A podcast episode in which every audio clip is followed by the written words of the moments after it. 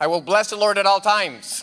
His praise shall continually, continually be in my mouth. Doesn't matter if it's shining or if it's raining, his praise shall continually be in our mouths. My soul, our souls, shall make their boasts in the Lord. The humble shall hear of it and be glad. Oh, magnify the Lord with me and let us exalt his name together. What a joy to be with you today, despite a storm warning. You know, I think the church knows that a storm has already unfolded. And uh, storms do not necessarily take us by surprise. We, we actually strive amid the storm. I've been told that once upon a time there was a competition set up, an art competition. And artists were summoned to portray on a 30 by 40 canvas what they understood that peace represented. One artist submitted a very beautiful painting of a mother contemplating, or of a child contemplating his mother. He said, That is peace for me. That won the third prize. And then another artist came along and he presented his work, and it was a pristine a landscape with birds and sunshine and tranquility. And that was what peace meant to him, and that got the second prize. But there was another painting where the artist portrayed a tempest, lightning, storm, waves, rain. And in the middle of it all was a gentleman on a boat playing his guitar. That won the first prize. Paz en medio de la tormenta. Peace amid the storm. You see, that, that's what we are called to experience. Peace amid the storm. We, we, ought to, we ought to meet the challenge, knowing that we have already been granted the victory in Jesus Christ. Sometimes we ask ourselves, as Dr. King asked himself back in the 60s, why have I been allowed to live in such a time as this? He asked himself the question. And in a speech he gave on April 3rd, 1968, in Memphis, Tennessee, the day before he was assassinated, as a matter of fact, he told the crowd, You know, I was asking myself this question time and again, time and again. And on one occasion, I was just, you know, walking about one morning and I asked a question. I couldn't necessarily come up with the answer, but then later in the day, when the sun came down and it was dark. I looked up and I said, Oh, that's it.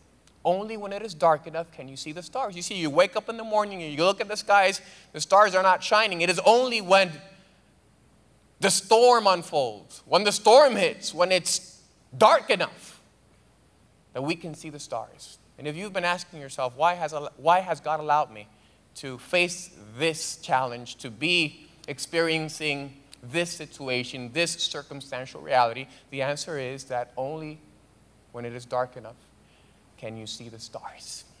Can you see the stars? Today we're going to be talking, preaching about grace. And our text for the morning is taken from the Gospel of John, beginning in chapter 1, verse 1 we read the following words. I'm going to read all the way down to 18. So please follow through with me. It says, In the beginning was the Word, and the Word was with God, and the Word was God. He was in the beginning with God. All things were made through him, and without him was not anything made that was made. In him was life, and the life was the light of men. Light shines in the darkness, and the darkness has not overcome it. There was a man sent from God whose name was John. He came as a witness to bear witness about the light that all might believe through him. He was not the light, but came to bear witness about the light. The true light, which gives light to everyone, was coming into the world. He was in the world, and the world was made through him, yet the world did not know him. He came to his own, and his own people did not receive him, but to all who did receive him, who believed in his name, he gave the right to become children of God, who were born not of blood, nor of the will of the flesh, nor of the will of man, but of God. And the Word became flesh and dwelt among us. And we have seen his glory glory as the only Son from the Father, full of grace and truth. John bore witness about him and cried out, This was he of whom I said, He who comes after me ranks before me, because he was before me. For from his fullness we have all received grace upon grace. For the law was given through Moses, grace and truth came through Jesus Christ. No one has ever seen God, the only God who is at the Father's. No one has ever seen God, the only God who is at the Father's side. He has made him known. He has made him known. Father, thank you for your word. Thank you because of the fact that it is sufficient. Thank you for the fact that it is understandable. Thank you for the fact that we have it at our disposal to be sanctified in your truth and to do your will. I pray, Lord, that you would help me explain what you want to communicate through these powerful verses in the Gospel of John. I pray that you would prepare the hearts and minds of those that are watching us online, even now and later on, and of those of us that are upon this ground underneath this ceiling and within these walls. May, may your word fall in our hearts and may it bear a fruit 30, 60, and a hundredfold. And a hundredfold. In the name of Jesus Christ, we pray these things. Amen. In the beginning was the Word, and the Word is Jesus Christ. In the beginning was the Word, and the Word was the means whereby God created the heavens and the earth. As opposed to Matthew and Luke and Mark, John does not give us a genealogy of Christ according to the flesh. He goes right at the heart of the matter. And he claims the deity of Christ from the outset. The Word was God. He establishes that in a clear cut fashion from the get go. And he was communicating that truth to both Jews and Gentiles. You see, in this gospel, John uses the word logos as a word bridge to reach both Jews and Greeks. The Greeks were familiar with the word logos and they related the word logos to reason. They did not necessarily associate the word logos to a person. And here John puts a face to the name. The Word was God, and the beginning was the Word. And the Word was with God, and the Word was God. He actually also speaks of the Trinity here. He says that the Son is a entity in itself within the Trinity, and it is at the same time God. There's a lot of truth in this first verse of chapter 1 of the Gospel of John. And as you all know, it parallels what? Genesis chapter 1, verse 1. In the beginning, God created the heavens and the earth. And how did God create the heavens and the, and the earth? Through the Word. Through the Word. So he was there with God in the beginning, and he created us perfectly. You see, when Moses writes, In the beginning, God created the heavens and the earth, and then in verse 2, it says that the earth was dark and void. You don't have millions of years between one verse and the other. You see, there, there are a lot of uh, theists out there that adhere to evolution, to macroevolution. that do not necessarily believe that the heavens and the earth were created by fiat, by decree, through the Word of God. And they try to kind of fit God into evolution. And they say, oh, there's a, there's a gap between verse 1 and verse 2. You have millions of years. No, what do you have in verse 1? In verse 1, you have a summary of all that goes after verse 1. In the beginning, God created the heavens and the earth. What do you have in, in verse 1, chapter 1 of the Gospel of John? Is, is a summary, a synthesis of everything that follows. What do you have in the Great Commandment? Is a synthesis of the Ten Commandments. You shall love the Lord your God and your neighbor as yourself. That's the synthesis.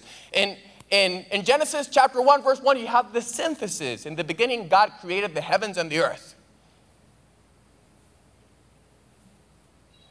Now, evolutionists tell you no. The, cre- the, the, the world exists just because. Carl Sagan, the famous macroevolutionist, he died, I think, at the end of the 20th century, 1998, 1999. He, he used to say that all that you need for the universe to exist is time force, action, space, and matter. Those five things. There's no God.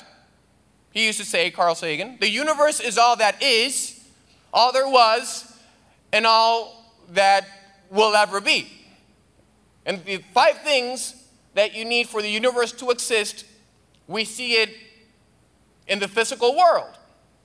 What did he say? Force, action, energy, time, and space. Didn't I just quote Genesis chapter 1, verse 1? In the beginning, time.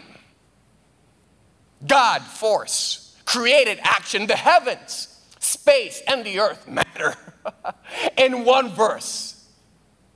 What an amazing economy of words. The Word created everything that is. You see, this is important for us to understand.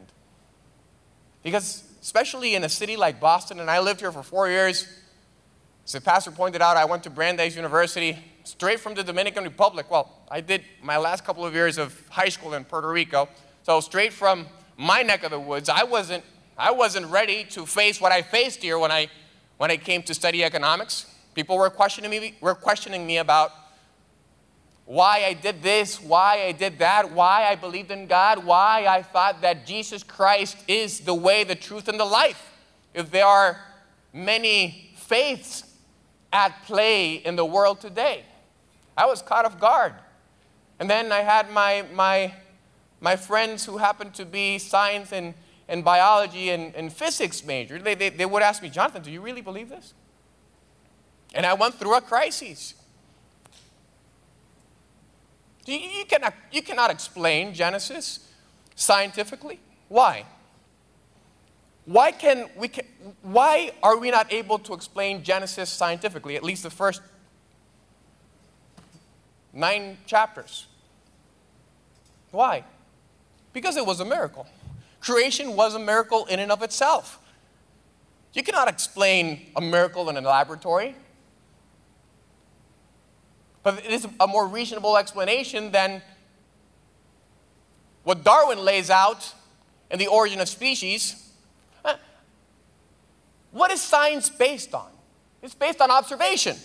And here you have Charles Darwin saying that the origination of creation took place through the random interaction of time, matter, and space, and all of a sudden here we are. Now, let me ask you a question Was he able to observe the origination of creation? No. It's sheer speculation. The only one that was able to witness the origination of creation was he who set creation into motion, namely the Creator. And he willed to reveal the manner in which and through which he created the world to his servant Moses. That's what we have in the book of Genesis. How do we accept it? By faith. by faith alone. And the word is, sufficient. We don't need to see if it corresponds with science. If it doesn't correspond, give science time, it'll, it'll catch up. It's the word of God. Now, how did God create the world? Through his word. And who was there at the beginning? Jesus Christ. He was in the beginning with God. All things were made through him, and without him was not anything made that was made. Jonathan, what does that have to do with grace? We'll get there. Who are we? We are creatures. We were created by the Word of God. We are distinct from the rest of creation because when God created you and me, He didn't merely say, Let there be Jonathan, and there was Jonathan. Let there be Pastor Roberto, and there was Pastor Roberto. No, He said, Wait a minute. Wait a minute. I'm going to I'm going to take my time here. I'm going to fashion these creatures in my likeness and image. And I'm going to breathe into them life. They're going to have my spirit. And He made us the crown of creation. You know the word that the Jews used to refer to God? One of the words is what? Yahweh. You know that in the Jewish language, they do not use vowels. So if you take the vowels from, from Yahweh, you have the sound of breathing. God put His breath on us, and every breath that we take is a praise that we articulate in some way, shape, or form to He who created us. Todo lo que respira alaba al Señor Jehová. Everything that breathes praises the Lord whether, whether he is aware of it or not. Whether he is aware of it or not. And that's what precisely John was trying to convey to the non Jews, to the Greeks in that context, if you will. You see, they were familiar with knowledge, they were familiar with reason, but they hadn't put a face to the name. And John said, In the beginning was the Word, and the Word was God, and the Word was with God. This force, this reason, this wisdom that you praise has a name and has a face and has a plan. And in Acts chapter 17, beginning in verse 22, we have an interesting illustration of how the word was conveyed to the Gentiles. And if you want to turn to me to the book of Acts, chapter 17, beginning in verse 22, we see Paul at the Areopagus in Athens. Let's read beginning in, in verse uh, 22 all the way through verse 28. Says the following So, Paul, standing in the midst of the Areopagus said, Men of Athens, I perceive that in every way you are very religious. For as I passed along and observed the objects of your worship, I found also an altar with this inscription To the unknown God. What therefore you worship as unknown, this I proclaim to you. The God who made the world and everything in it, being Lord of heaven and earth, does not live in temples made by men nor is he served by human hands as though he needed anything, since he himself gives to all mankind life and breath and everything. And he made from one man every nation of mankind to live on all the face of the earth, having determined allotted periods and the boundaries of their dwelling place. Let me make, let me make, make a brief pause there for those that, that think that Genesis from chapter 1 to chapter 9 is, is, is allegory. Paul doesn't think so. What does it say here? And he made from one nation, and he made from one man every nation of mankind to live on all the face of the earth. Jesus himself refers to, to Adam as a historical figure. If we don't refer to Adam as a person that actually lived, that was created by God as the first man upon this earth, then we might as well just disregard the rest of the Bible. As the manner in which we treat Genesis from chapter 1 to chapter 9 as allegory, as many do in the church, is totally arbitrary.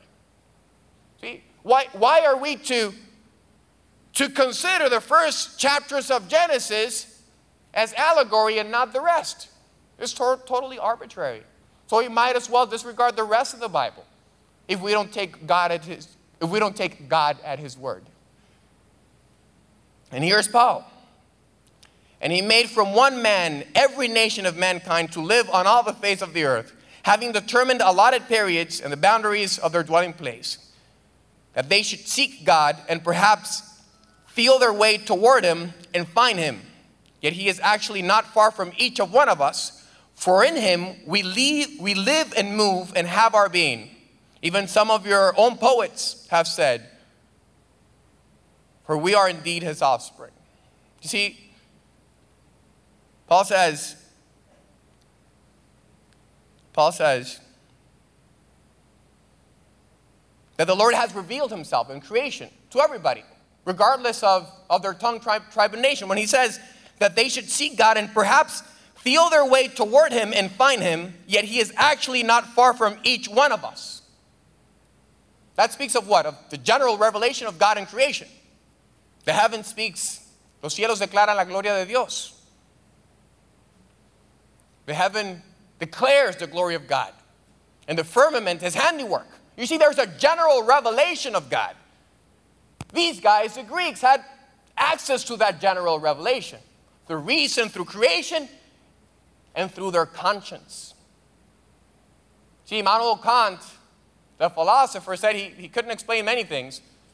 And one of them was this, among them was the starry sky above and the moral law within. He couldn't explain how everything was orderly in creation and how, without nobody putting it in there, he had a moral law within. We know that somebody put it in there, somebody is God, but he couldn't explain it. Now, that's the general revelation of, of God in creation.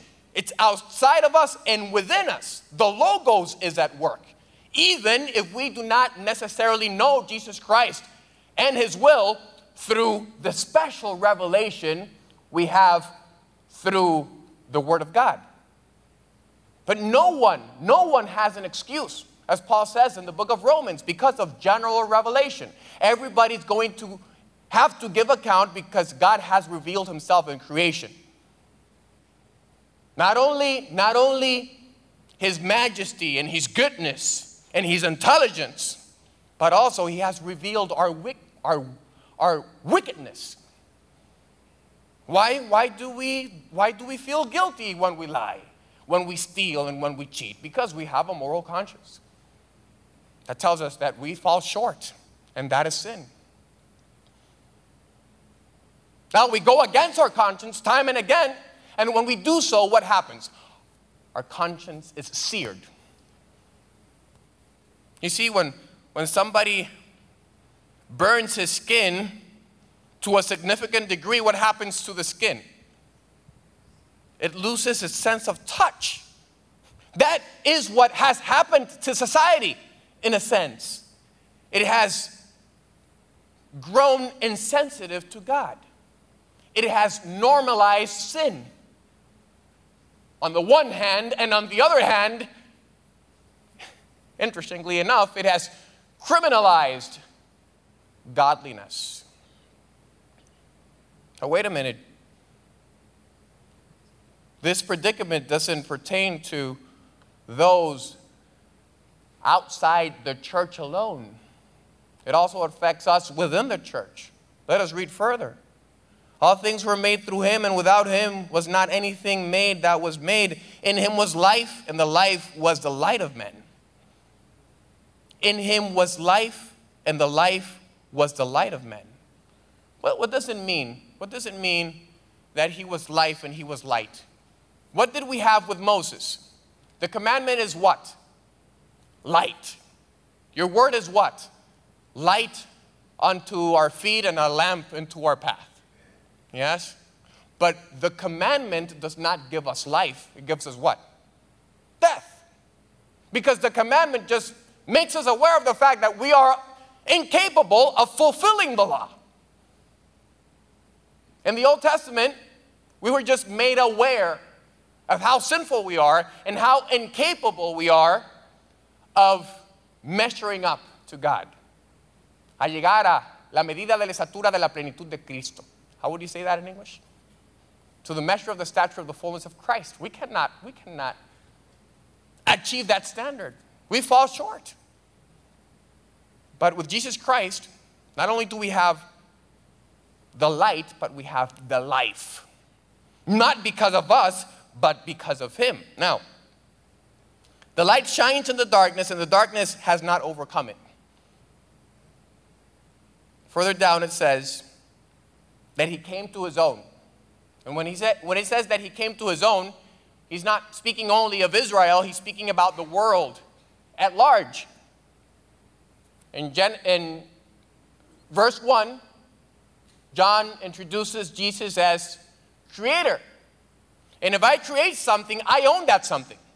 God created the heavens and the earth and all that is within, therefore, he owns, and he came to his own. The master of the house came, and those in the house did not acknowledge him, but rejected him because they wanted to be masters and commanders. You see, that's the story of our circumstantial dynamics through life. We want to be masters and commanders. Go ahead and, go ahead and bite the fruit. You'll be like God. You see, that, that's, that's what Satan wanted when he was in the heavenly places. He wanted to be God. He was given many gifts. He was made beautiful and powerful and talented, but he wanted to be God. And he was expelled from the heavens with one third of the angels that followed him. And then what did he want to do to us? He wanted to take us down the same path, down the same path. And he said, Why, why settle for all the trees in the garden? If you eat from this one, you can be actually like God. Why settle? You see, and the problem that led us to disobedience, or, or the, the, the whole thought process that led us to committing the act of disobedience, was not taking God at His word. You see, Eve started evaluating God. He, she started evaluating God. I mean, why is God telling me not to eat from this tree if I eat from it, if, if eating from it will make me like Him? You see, I'm evaluating God. Why is God not allowing me to do this?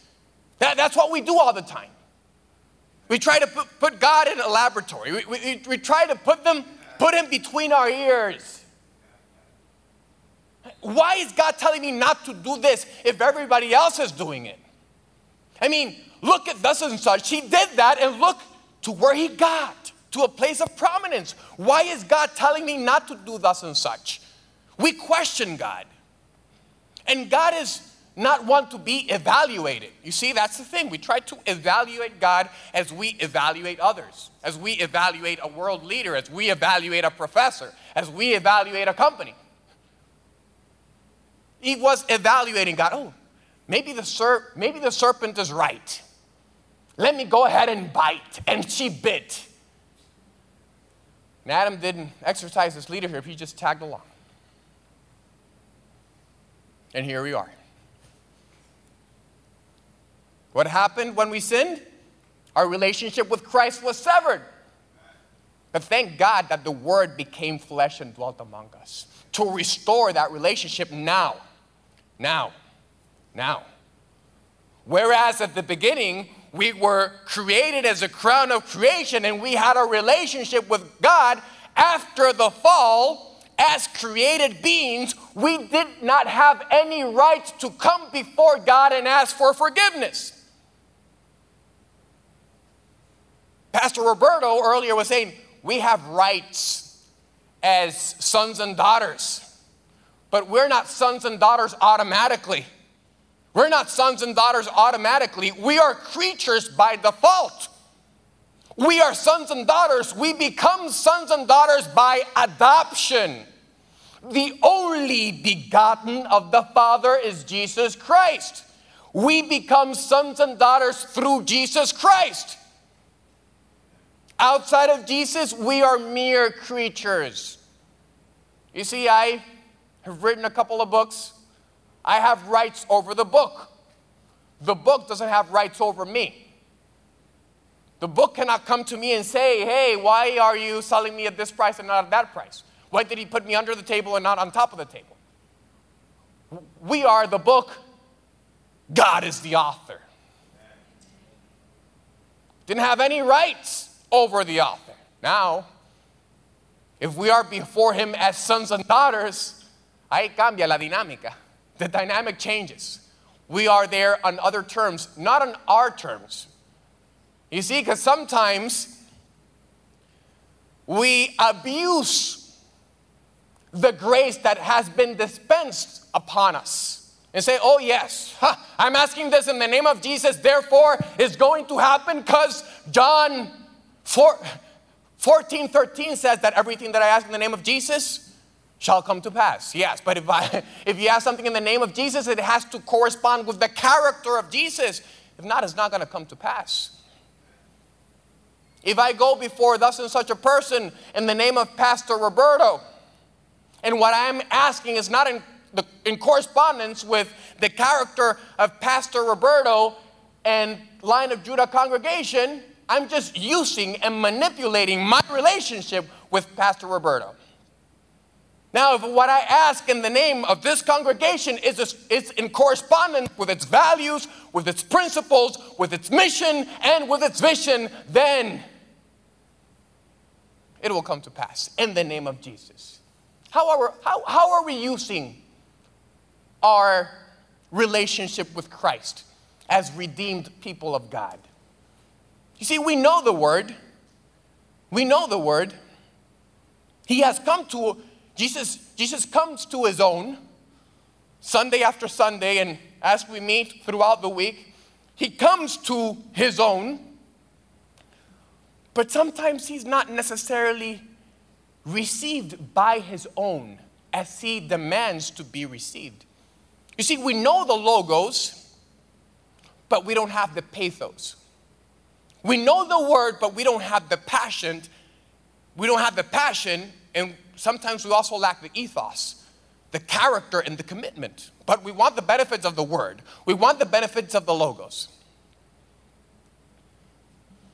The Greek, as a matter of fact, Aristotle used to say that in order for you to deliver a good message, you need to amalgamate those three factors logos, pathos, and ethos. You need to interweave the word with passion.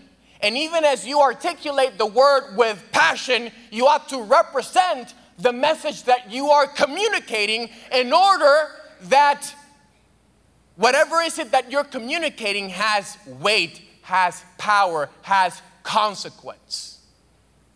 So we know the word, we come here Sunday after Sunday, we do our devotionals, but sometimes we do not necessarily pay life service to the word. We pay lip service to the word, but not necessarily life service. And that's why the word does not come alive in us and through us as it ought, despite the fact that the Word became flesh and dwelt among us. To what? To justify us. Now, the great news is that the Word not only came and dwelt among us, but when He left, He sent His Holy Spirit to dwell within us. So that Word now is in our hearts and in our lives, giving us what? Power over sin. Power over sin and death through Jesus Christ. See, we are justified by grace. We cannot do anything to earn our, our salvation. It's, it's by faith alone, in Christ alone, by grace alone, for the glory of God alone, that we are saved. You cannot do anything. Now, what, what do you have to do? There's one thing that you have to do. What is it? Believe. And, and, and, that, and, and that is not of us either. What does Paul say in Corinthians, sorry, Philippians chapter 2, verse 13? Who can help me? Es el, es el que pone el que, el querer como el hacer. He's the one that works both the capacity to will and to act for what? For what? For his purpose. For his good pleasure. For his good pleasure. So the fact that we have faith in God does not even come, we cannot even boast on that, on the fact that we have faith in God, because that comes because of his grace toward us. Now, if we have received that grace, we ought to bear fruits. You see, if faith is the fruit, obedience, I'm sorry, if faith is the root, obedience is the fruit. And what is the fruit of the faith that we profess? Is sanctification, is power over sin. Nothing more, nothing less. And it says, the true light, which gives light to everyone, was coming into the world. He was in the world, and the world was made through him, yet the world did not know him. He came to his own, and his own people did not receive him. But to all who did receive him, who believed in his name, it's, only, it's the only qualification belief in his name, he gave the right to become children of God who were born not of blood, nor of the will of the flesh, nor of the will of man, but of God. You see, that's the doctrine of irresistible grace. We were born into the family of God not because we said, Yes, I believe in Jesus Christ, although we did say that, but it was not because of our will, but because of His will. Operating in us. Now,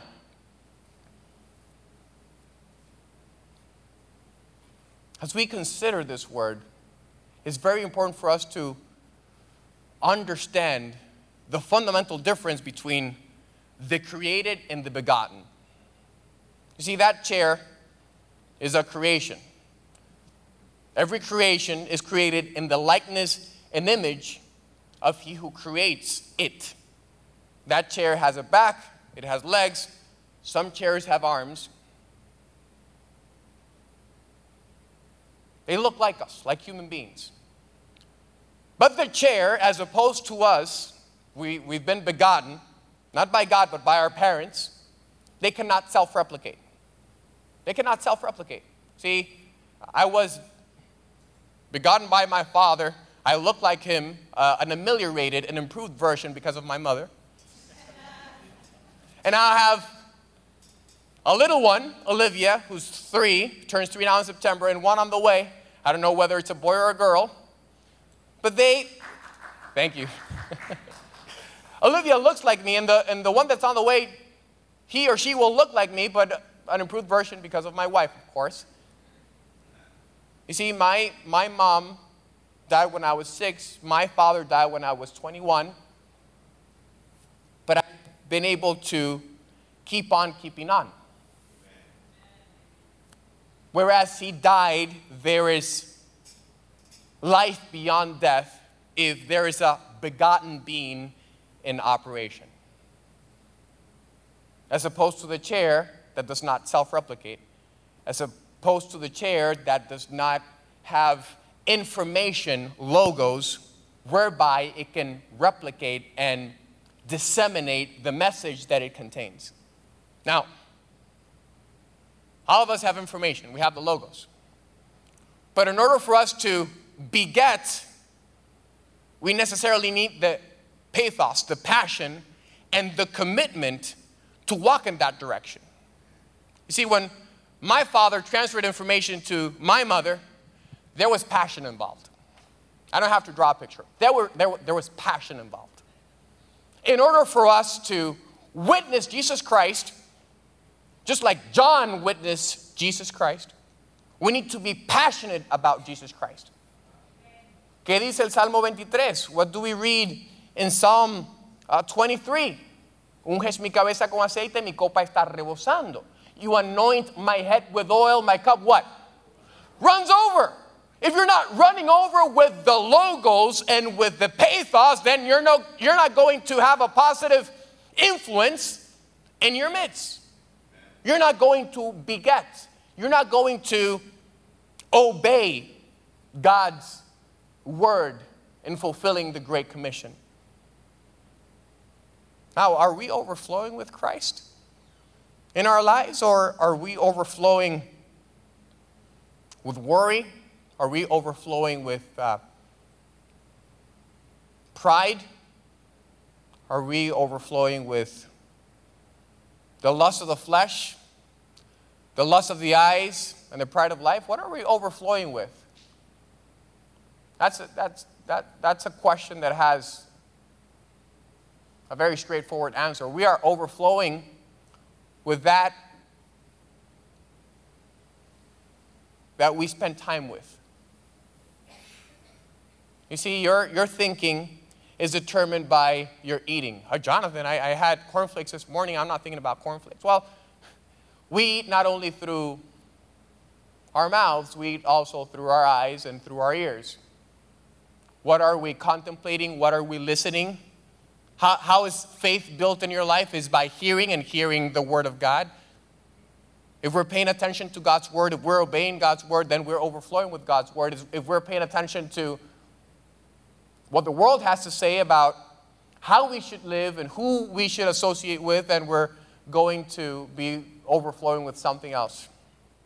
Yes, we have freedom, but we have a Lord, and His name is Jesus Christ. And you know, sometimes we, we're very enthusiastic about embracing Jesus as Savior, but we forget the fact that He is Lord. And if, we, and if He is Lord, we are what? His servants. We merely obey Him. Now, the, the word for servant in the Greek is doulos, which actually translates into slave. Yeah, we are slaves of Jesus Christ. Why? Because we're Christians, we're little Christs. And Christ became what? A bondservant to God.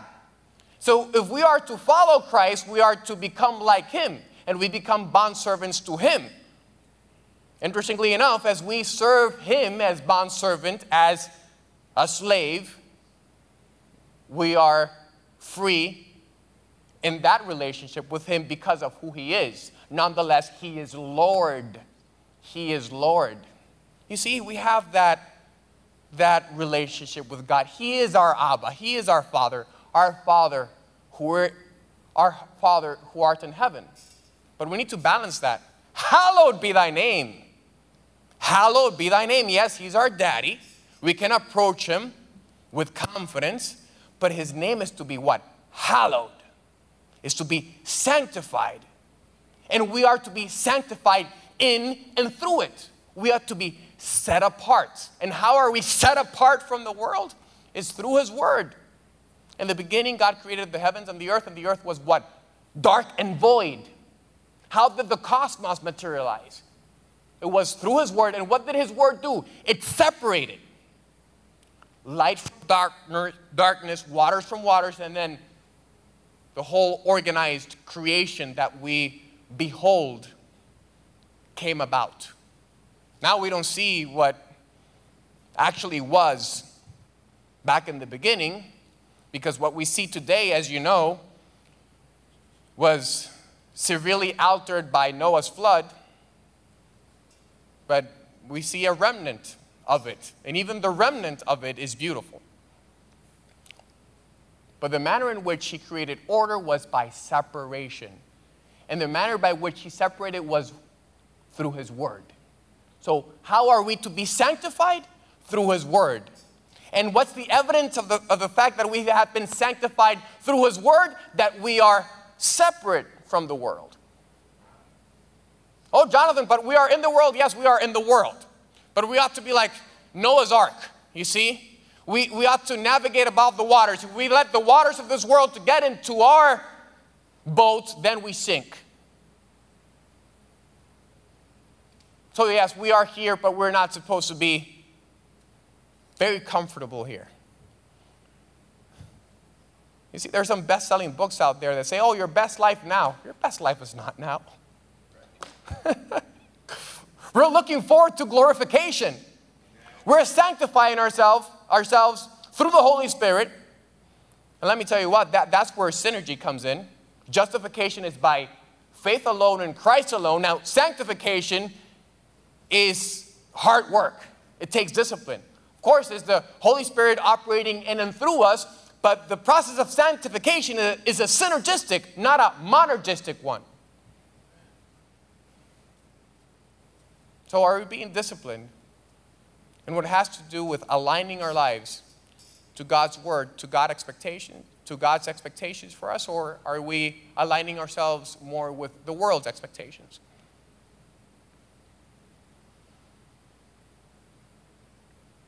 But to all who did receive him, who believed in his name, he gave the right to become children of God, who were born not of blood, nor of the will of the flesh, nor of the will of man, but of God. And the Word became flesh and dwelt among us, and we have seen his glory glory of the only Son from the Father, full of grace and truth. You see, that, that's, that's where, where the Greeks were blown away, that the Word became flesh. That, that's where, where, where the Pharisees actually also were blown away because they, they, they saw they, they, they were able to experience God up to that point through the study of His Word and through His presence, which came down every now and get, every now and then in the Holy of Holies. Now we get to experience what my dear brother referred to earlier in the service as the Shekinah continually because His Holy Spirit dwells within us. He dwelled. You see, that, that, that word dwelling has special significance in the Jewish context because the Jewish people used to what? Dwell in tents. See, God made a tent within us and He dwells within us, but we do not necessarily live as if He, as a matter of fact, dwelled within us. And the Word became flesh. And it dwelt among us. And, and we saw His glory. We saw His glory glory as of the only Son from the Father, full of grace and truth. Have you seen the glory of God in your life? Do you see the glory of God in creation? Do you see it in His Word? Do you understand it through His Holy Spirit? If the answer is yes, then we ought to be witnessing. We ought to be proclaiming His truth. We ought to be fulfilling the Great Commission wherever we are in the home, in the workplace. I'm not telling you to start giving tracks at your workplace. We have to be astutos como la serpiente. We have to be wise as serpents, in the good sense of the word, of course. But we have to be witnessing. You see, if your coworkers are comfortable making a, an inappropriate joke around you, then you and you laugh along, then then you have to do some introspective analysis and ask yourself whether, whether you are really living for Jesus Christ, whether you are possessing the faith that you are professing. If you just sit down and have lunch with your coworkers and there's no word of thanks, not that you're going to pray out loud, but you bow your head and you say, Thank you, Lord, for the provision on a continual basis, and people observe that if you're just, you know, sinking your teeth on that which is before you, just like everybody else, then you're not necessarily witnessing. Oh, the thing is that they'll notice I'm different. Well, that's the point. That's the point. You see, the light, it says up here, He says, the light shines in the darkness, and the darkness has not overcome it. You see, imagine that th- this room is pitch dark, and all of a sudden I turn up a match. The great darkness in this room is not going to overcome that little light which was just kindled. And what is darkness? What is darkness? What, what is the greatest darkness that we experience in the flesh? Is death. But since we have received the light of Christ, not even death overcomes it. That's why it says, actually, Jesus told Peter and the rest of his disciples that he would edify his church, and the gates of Hades will not prevail against us. And Hades is death. See how many Christians have been martyred throughout the history of the world? And Christianity is alive and well today because his kingdom is what? Forever. Forever. The body they may kill. His truth abideth still. His kingdom is forever. But we need to shine that light. See, I'm from the Dominican Republic. When we, when we hear that we ought to be light and salt, the first, the, the first thing that comes to mind is sazon, savor. Oh, we, yeah, we're going to spice things up.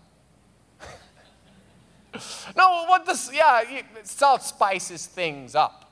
But salt also preserves. Preserves. So this societal mass is in the process of deterioration. If we are here, if we are salt and life, we ought to put that, we ought to put the brakes on that process of erosion. How do we put the brakes on it? By witnessing. Somebody, somebody, uh, if somebody is about to commit a crime or to articulate a profanity or to do harm to a third party and you're in the midst, your very presence ought to put a halt to that proclivity that your neighbor has to sin and that we ourselves have to sin. But if you keep the salt in the shaker, it's not going to fulfill the will of its maker. La sal tiene que salir. The salt needs, needs to, how are, how are we singing? We need to run out. Run out of that shaker in order to influence and fulfill the will of our Maker. Are we going out, church? Or are we staying comfortable within our walls? comfortable within our little Bible study group? Are we witnessing beyond the sphere of the church? And within this, the sphere of the church, because sometimes we see church as a social club. Oh, yeah, I go there to fellowship, I go there to have a good time, to eat pizza. If you feed them, you will lead them. Uh, we're here to be challenged. We're here to be in some way, shape, or form offended and, put, and be put in un- uncomfortable situations because of our sin, as we are in the process of being sanctified. And that challenge comes directly from the Word of God. As we worship and, it's, and as we seek to submit to His perfect will. He came to His own, and His own people did not receive Him. But to all who did receive him, who believed in his name, he gave the right to become children of God, who were born not of blood, nor of the will of the flesh, nor of the will of man, but of God. And the Word became flesh and dwelt among us, and we have seen his glory. Glorious as the only Son from the Father, full of grace and truth. John bore witness about him and cried out, This was he of whom I said, He who comes after me ranks before me because he was before me. You see, you see the, the, the importance that John gives to the deity of Christ? You see, here's John. He's going to be baptizing Jesus in about a chapter and a half or two chapters forward. And he's saying that Jesus was before him. What is he doing? He's acknowledging Jesus as God. Further down the line, the Pharisees questioned Jesus' authority. With what authority do you, di- do, you do this and that? Are you greater than Abraham? What was Jesus' answer?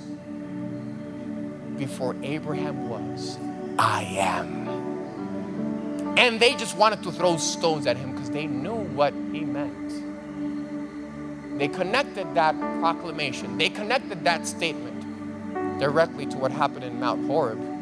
When Moses himself was, was asking God, listen, I'm, I'm going before the people. I am going to communicate, to relay your message, but they're going to ask me, Who are you? What's your name? That's how we think as human beings. We are created beings, so we think that everything has an origin, everything has a name, everything has a creation. It is beyond our capacity to discern the fact that God is not a created being, He has always been. He is self existent. He is the uncaused cause that caused everything that we behold. He is. He is. I am has sent you. I am has sent you. And the Pharisees wanted to stone him This guy came from Galilee. We know his parents. He's the son of a carpenter. They didn't know the word, they didn't know the logos as God. Do we know him as he truly is? Or are we just approaching Jesus and the gospel and living out our Christianity out of some head knowledge and tradition that we've built over the years? Do we know Him as the I am? And are we willing to put ourselves in a position similar to the one that our Lord and Savior was put in when He proclaimed that truth amid the unbelievers? They wanted to stone, stone Him, they persecuted Him. And as He took upon our guilt, to restore our relationship with the Father, he was killed. And if we are his followers, we are to expect to be the object of what our Lord was object of when he lived in this world. Now, if we are to be persecuted just as our Lord was persecuted, we also ought to be resurrected, even as he was resurrected, and glorified, even as he was glorified. So let us look forward to that.